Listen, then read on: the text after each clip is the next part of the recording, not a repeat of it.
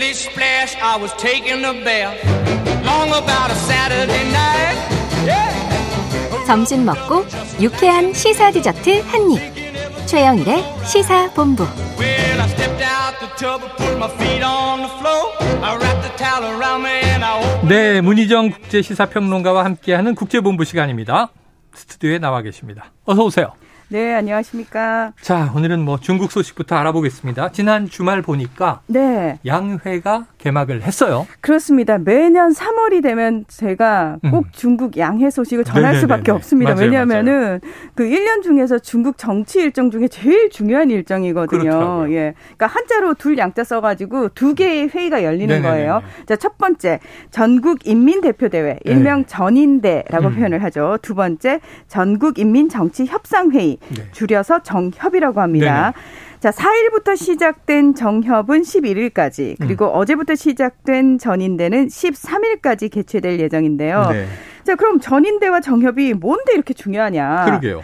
자, 전인대는 우리나라로 치면 입법부인 국회와 행정부의 역할을 동시에 가지고 있는 국가기구입니다. 어허. 엄청난 거죠. 예. 엄청나네요. 그렇습니다. 정협은 국정책자문기구라고 할 수 있습니다. 네네.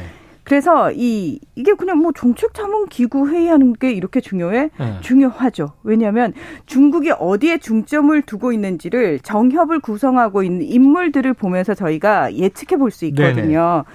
자, 전인대에서는 정부의 업무 보고뿐만 아니라 이 주요 직위에 대한 임명이 이루어지는데요. 음. 아하.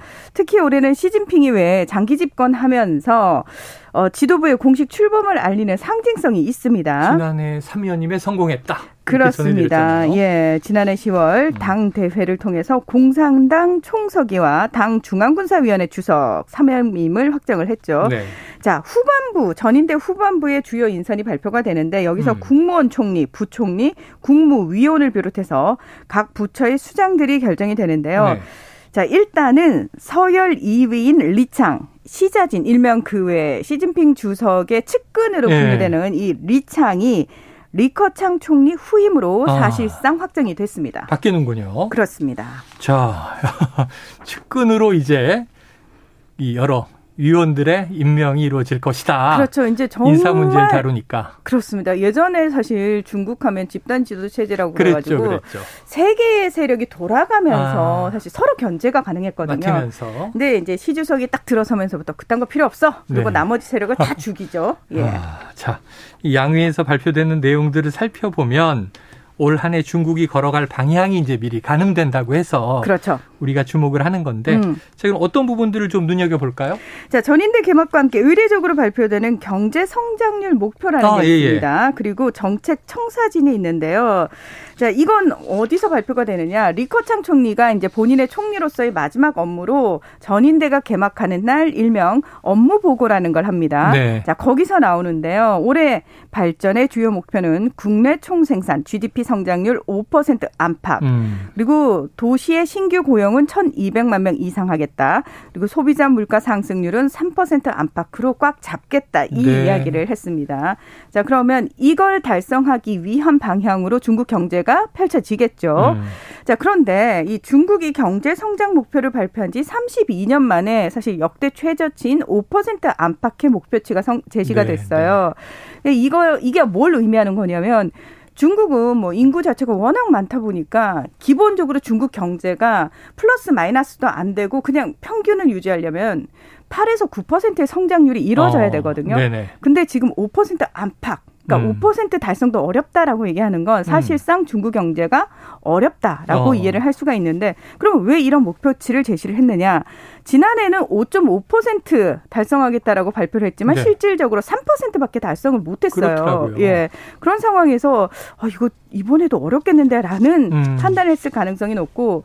우크라이나 전쟁이 장기화되면서 글로벌 경기 침체가 또 벌어지고 있지 않습니까? 네. 이 부분이라든지 또는 코로나19가 재확산될 가능성도 있다. 이런 음. 리스크 요인을 감안을 했고 또 시장의 기대 심리까지 포함을 해가지고 이제 전반적으로 이렇게 좀 낮게 잡았다라는 얘기가 나오고 있는데 문제는 이제 아 중국 정부가 이 정도로 겁을 먹을 정도면은 음.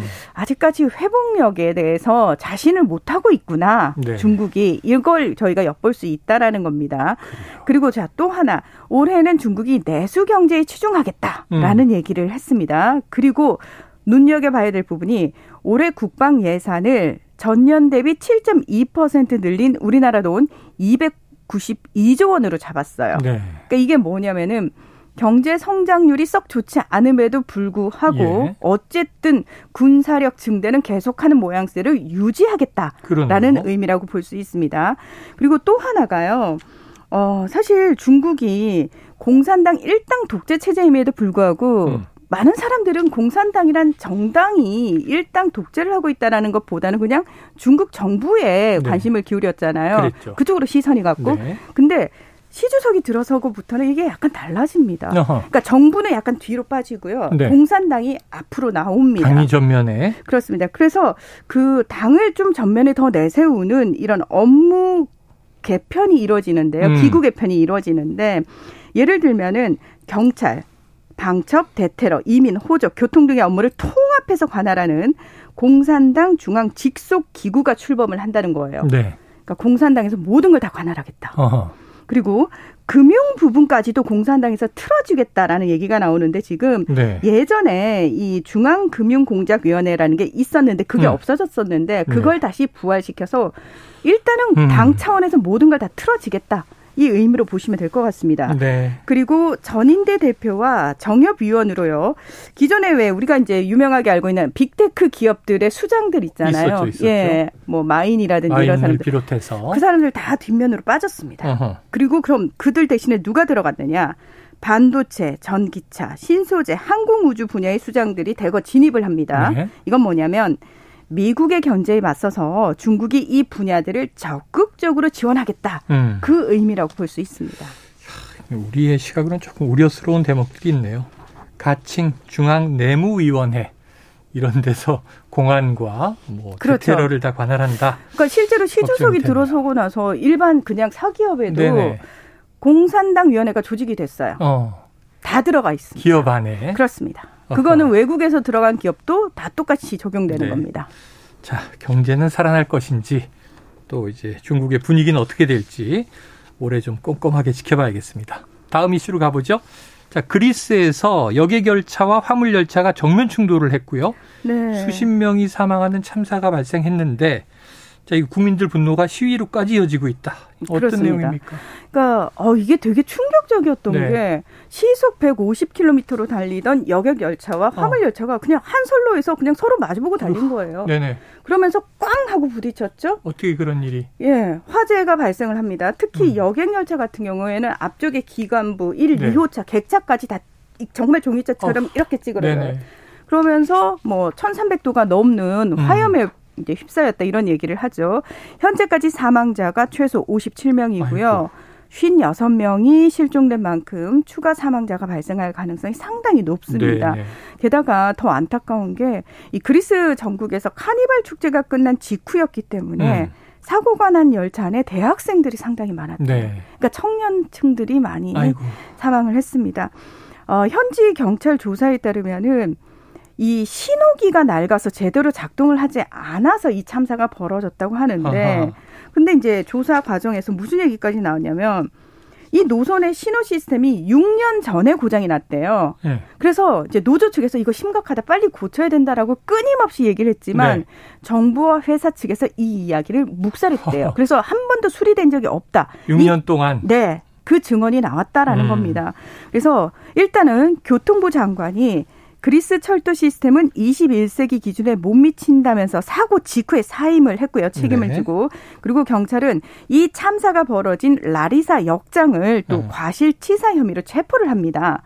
이렇게 그리스 정부가 뭐 교통부 장관 사임했고 역전 구속으로 성남 민심을 달래려고 하고 있지만 곳곳에서는 이 정부와 철도 회사에 항의하는 대규모 시위와 네. 파업이 진행 중에 있습니다. 아이고 지금 체포된 당시 역장 네. 잘못된 지시를 내린 혐의다 그러는데 어떻게 된 거예요? 그러니까 당시 기관사에게 선로 네. 변경을 잘못 지시했다라고 아, 하는데 이 네. 역장이 역장으로 부임한 지 한 달 정도도 안 됐대요.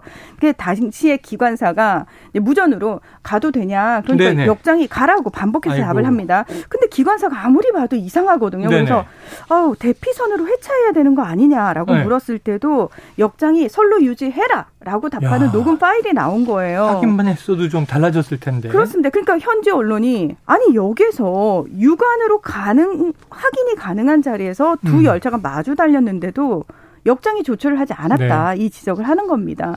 근데 이제 노조와 시민들은 이 민영화로 인한 무리한 인력 감축이 결국은 이번 사건의 원인 중 하나다 이런 네네. 비판을 하고 있는데 그러니까 평소에 이 후진적인 철도 운영으로 상당히 많은 지적을 받았음에도 불구하고 음. 전혀 고쳐지지 않았던 예견된 인재였다라는 네. 비판이 쏟아지고 있는데 그리스 총리도 뭐 비극적인 인재다 이렇게 인정을 음. 했습니다. 이제 시위에 정말 많은 사람들이 참여를 했는데 인터뷰에서 뭐라고 얘기를 하냐면 정부는 마음만 먹으면 막을 수 있는 참사를 막지 못했고 네. 사측은 이익 극대화를 위해서 신호 시스템을 업그레이드하지 않았다. 네. 그리고 또 다른 시민 역시 사고의 원인은 철도 직원들이 저임금에 시달리고 철도 시스템이 낡았기 음. 때문이다. 병폐로 가득한 시스템 때문에 벌어진 비극을 한 개인이 책임져서는 안 된다. 이렇게 주장을 하고 있습니다. 알겠습니다. 결국은 민영화 문제가 있고요. 항상 이 작은 비용을 이걸 안 드리려고 하기 때문에 맞습니다. 큰 희생을 사회가 치릅니다. 자, 문희정 국제시사평론가와 국제본부 함께했습니다. 오늘 말씀 고맙습니다. 네, 고맙습니다. 예, 최영일의 시사본부 월요일 준비한 내용은 여기까지고요. 저는 내일 화요일 낮 12시 20분에 다시 돌아오도록 하겠습니다. 오늘도 청취해주신 여러분 고맙습니다.